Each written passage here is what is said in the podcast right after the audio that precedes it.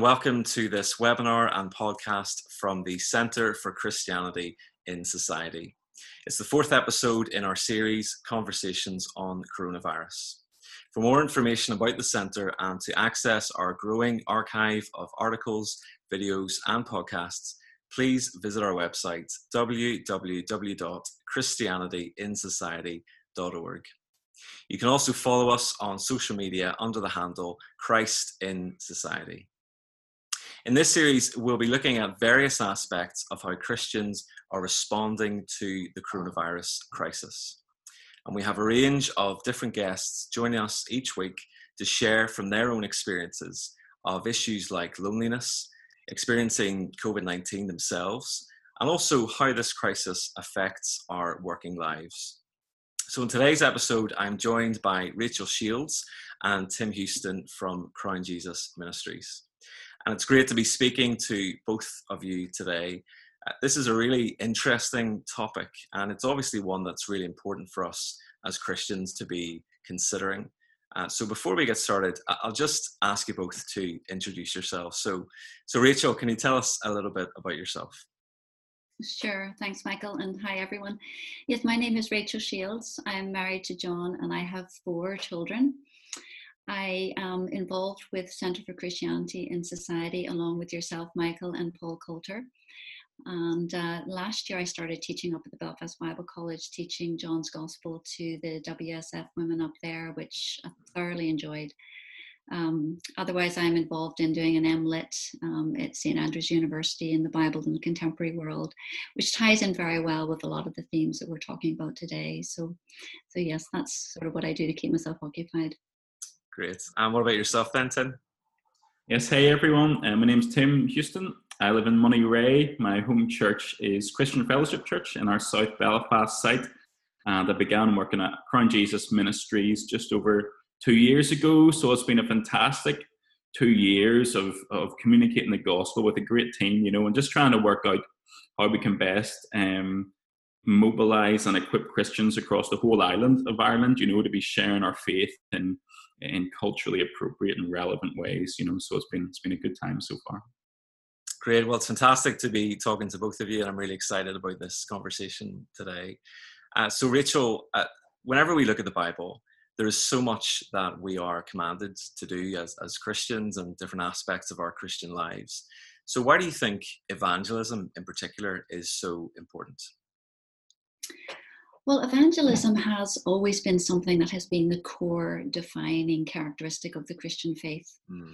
And I think there can be the danger in our society, which tends towards individualism and it's, it's all about me, um, that we, we tend to forget that the corporate sharing of our faith is just what is, is who we are.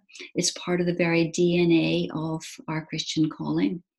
So the Jesus's last words or last recorded words on earth to his disciples in Matthew 28 were to, to go, to make disciples, to teach and to baptize. And, and those commands are all very heavily active, you know, they're, they're verbs, they're action verbs. And, and they are as true for us today as they were for the first disciples. Now, what they look like for us today is very different from what they would have looked like for the first disciples. Mm-hmm. Um, but they are still um, imperative for us. We are still called to go and to make disciples. And we have the challenge and the privilege of working out what that looks like for us today, particularly during this COVID 19 crisis, mm-hmm. um, when we're really having to rethink um, a lot of what it is. You know, what is this going to look like? The calling is the same. We're to go and make disciples and share our faith and tell everyone of the good news of Jesus. But the means, how we do it, that's that has to be under review. Yeah, definitely. Um, and Tim, then, how do you think that we as individuals can engage in evangelism even during this time? Because obviously, all across the world, uh, people have seen their their freedom, you know, being restricted in order to fight this this crisis. We're not able to share the gospel face to face with our friends and our families anymore. So, so how do you think that we can still engage in evangelism even during this this time of lockdown?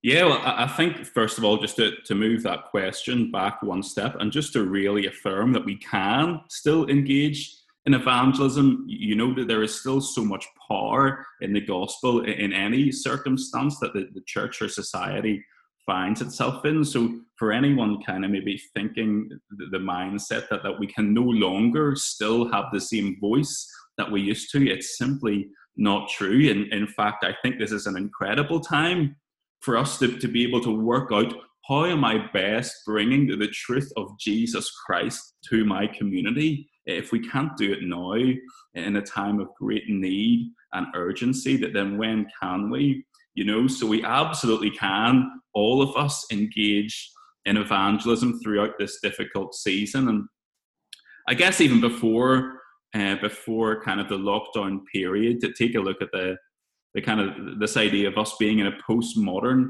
culture in the Western world in general, that there's always been a power in, in that postmodern culture of sharing our own story. Uh, but I feel now for us in lockdown, where our uh, ability to meet in large groups is really prohibited, you know, the idea of Christians being able to share their own personal story to their neighbor over Facebook, over social media, in whatever digital platform we can get our hands on is so influential in communicating the truth of Christianity. You know, um, in broad strokes, if a postmodern culture has seen the ultimate truth and um, becoming subjective. You know, it's not why we're all here, but it's why am I here the, the, the idea of looking for hope has become much more personalized. Mm-hmm. So for us in a society now dominated by lockdown, uncertainty, change of lifestyle, personal suffering, personal loss, loneliness, your own story is going to be so valuable in communicating the universal truth of the gospel. You know, and I think ultimately uh, as we work on the art of crafting our story and sharing it, maybe online, yes, but, but also over the garden fence. You know, we're providing evidence for, for, for the truth of the gospel to our society throughout this period. Mm-hmm. You know, I think people should hopefully look at our lives, they should hear our own personal story and actually see evidence for the hope that Jesus brings. You know, they, they should be looking at our lives and seeing evidence for the transforming work of the Holy Spirit in an individual. You know, in, in our mindsets, in our actions, in our personalities, people should see evidence for the truth of the gospel.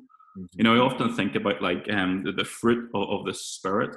For example, peace, patience, gentleness, goodness, joy those are valuable commodities to have in this period that we find ourselves in, you know, in a global scale with coronavirus, you know. So as we're kind of coming close to God and, and hungering to be filled with His Spirit, as we grow in these things, we're almost just beaming this message to, to everyone around us that there is still hope in Jesus, you know. So I think one of the main ways that we can still be active in evangelism is to get our own personal stories out there. Sometimes that's actually easier in a group context. You know, I'm aware of, of quite a few churches who have kind of strategically released uh, testimonies of people in their own congregations mm-hmm. over a period of weeks. You know, I think that's a great idea to get people to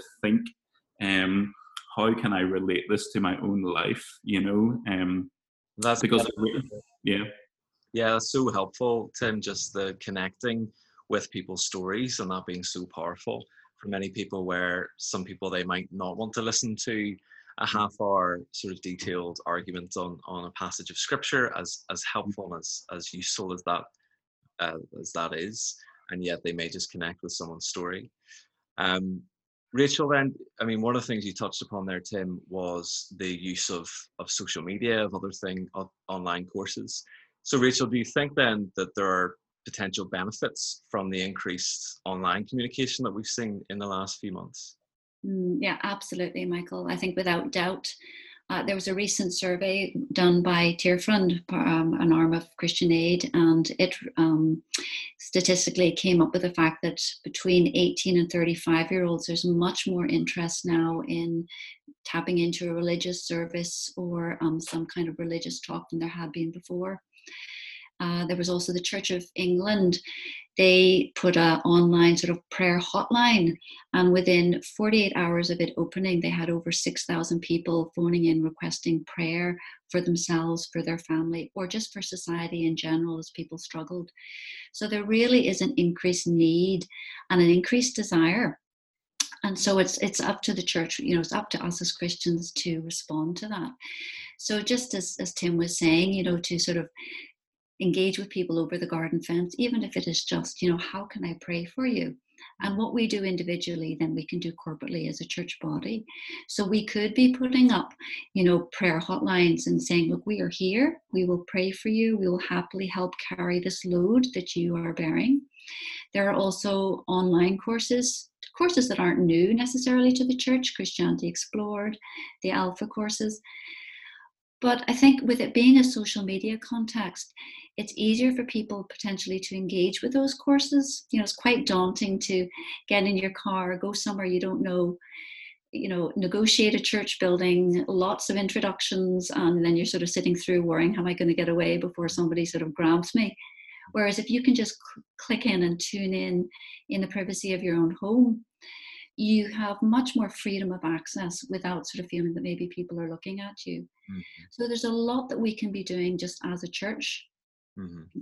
to answer this need that people have, you know, to tap into, not tap into their vulnerability, they are vulnerable, but be able to, to be able to say, look, we understand, we're all in this together. There's a great unifying factor in this COVID 19. Mm. It's no longer a them and us, it's mm. we're all here together. But potentially we feel that we have answers or we have things that help us and we would like to share them with you. Mm-hmm. So I think all of those things can be very usefully applied at this time. Yeah, that's really helpful.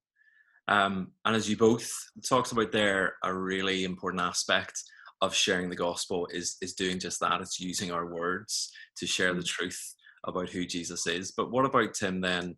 Not just sharing the, the message of the gospel, but actually then living it out. What do you think living out our Christian faith looks like mm-hmm. during during this time? Yeah, I don't want this to be taken the wrong way, but I think there's there's something of a simplicity that has been returned to what that looks like in, in a state of lockdown in the sense of we're no longer faced with all these different options of where to be missional, mm. but but we're almost given the one option you can be missional on your own street because you're not necessarily allowed to go and do stuff corporately elsewhere, you know. So I think ultimately it's simplified right down for me on my street, for example. It's how can I bless my neighbors?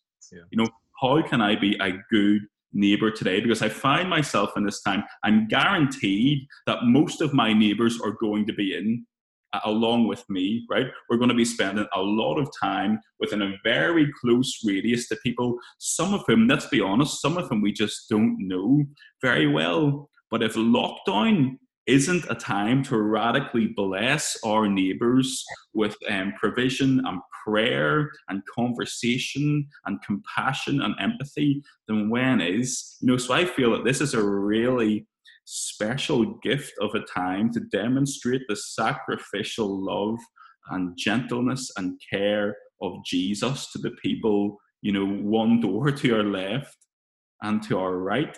You know and, and i love this because it's almost coming right back to the foundational core of what it truly means to be a christian you know loving christ and loving our neighbor it's it's a beautiful command that, that, that jesus would would want us to do that because there's such a simplicity every Christian, regardless of experience, regardless of education, background, culture, denomination, every Christian, through the indwelling power of the Spirit, has the ability to love God and love others. So it, it's a simple question. How can I love and bless my neighbors today? Doesn't have to be grand acts.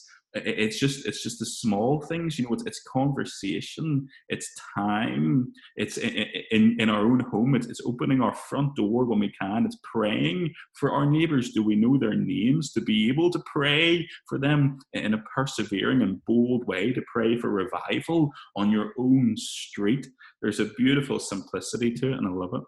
Yeah that's really good um, and obviously the coronavirus crisis, we're by no means at the end of it. This is something that we're going to have to live with for quite some time. And we hope and pray that the restrictions will be lifted and we'll be able to meet together soon as a church family and be able to do mission in the ways that we did do before. But that may be a long way off. So, between now and then, what do you think Christian faithfulness looks like? I guess that's a question for both of you. So, we'll go, uh, Rachel, uh, to you first. Yeah, thanks, Michael. Uh, there's a, a, sort of maybe long forgotten doctrine that's sort of been ringing through my head over the past sort of few months, and that is the priesthood of all believers. You may or may not have heard about that, uh, depending on your church setting. But I think it's a vitally important doctrine. I think it always has been, but it particularly is just having resonance with me at the moment there has been, I think, a tendency in the church and in the structures of the church to to allocate leaders. And these poor leaders, you know, they're expected to be the pastoral care worker and the organizer and the teacher and the preacher, and and then they begin to sort of go ashen, and you begin to wonder why they're staggering when they walk. Whereas you know, Christ has always called us to this body. You know, we are the body of Christ, and every part of that body has its own part to play. And so, increasingly as we are no longer maybe able to rely on the structures as we were a couple of months ago i really do feel that christ is calling us to step up and to, to deploy ourselves as that priesthood of believers. Um, there's, there's a lovely quote that i heard somebody say recently that was along the lines that you know no matter how thinly you slice up a general um, you know you're always going to end up just with a sliced up general. But if you want an army deploy your congregation. And I think we now are the congregation. We are we're Christians, and God is asking us to deploy ourselves. Mm-hmm. And I think what it looks like is just, as Tim was saying, you know, engage, but also be different. I have a, a very close friend, and uh, one of the things that she did, just very, very simple things, one of the things that she did when everybody was stockpiling as we began to sort of, as lockdown was threatening and toilet rolls became, you know, number one uh, a, a commodity to acquire, she would go around and say, Look, do you need anything? Because I have, and I will share with you. You know, if you need a toilet roll, I have some. Anything you need, come to me and I'll share. And that just stopped people in its tracks because it was no longer about me, me, me, and looking after me. It was, look, can I care for you? Can I bless you in any way? Mm-hmm. So it's very often it's not rocket science. It's not that we have to have, you know, the a cast iron way of being able to sort of communicate the gospel effectively. Christ works through the smallest of actions, and the Holy Spirit speaks through the smallest of actions. And I think, as you say, this is going to be with us for a while. We are um, not going to see a sudden shift. So things are going to go back to the way that they were. So it's about being faithful in the small things that Christ has given us and being willing to speak. People are wanting to hear. People are feeling vulnerable. Their world has been shaken. A virus, I think it's what, 120 nanometers in diameter, has basically brought the global world to its knees. Mm-hmm. And um, Christ has equipped us to speak. We just have to be faithful and speak. Yeah. Yeah, that's really helpful. And the same question then to you, Tim.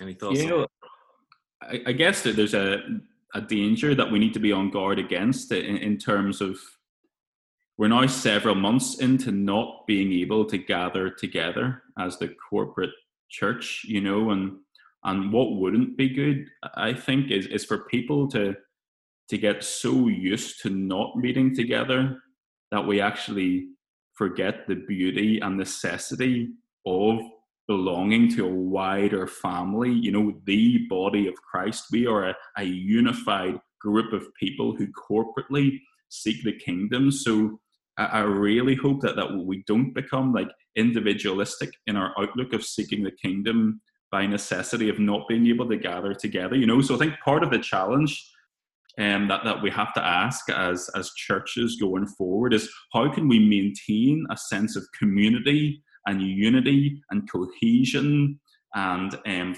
family whilst not being able to meet together, you know, and as Zoom apathy sets in, anyone who's spent a lot of time on Zoom knows what I'm talking about. Zoom apathy is quickly setting in. We we need to be prayerfully working out how how can we maintain close bonds as brothers and sisters in Christ throughout this time of social lockdown, you know. But I guess alongside that, there, there's a massive benefit because we're also kind of being forced now to ask ourselves the question how can I make my own home this kind of hub of missional activity? You know, what, what does that look like for, for me and, and my family or for me and my roommate to, to kind of to work out how we can be this hub of prayer and the gospel being communicated and discipleship and worship? What does that look like to actually have that in my own living room mm. you know and and that really excites me because it's almost going back to to the roots of of people gathering in people's homes almost like you read you read about in, in acts sometimes you know about people's homes where this hub for activity um, and seeking of the kingdom but i guess that'll look different for all of us depending on our own kind of setting and where we live but there's a way forward, but I think we need to be willing that it looks very different. Um, but God can work in the midst of different circumstances, and whenever our hearts are set on seeking the kingdom, He will be glorified. You know. Yeah, that's great, and I think from what both of you have said today, that often where we tend to think of this crisis as presenting huge challenges, which it always does, of course.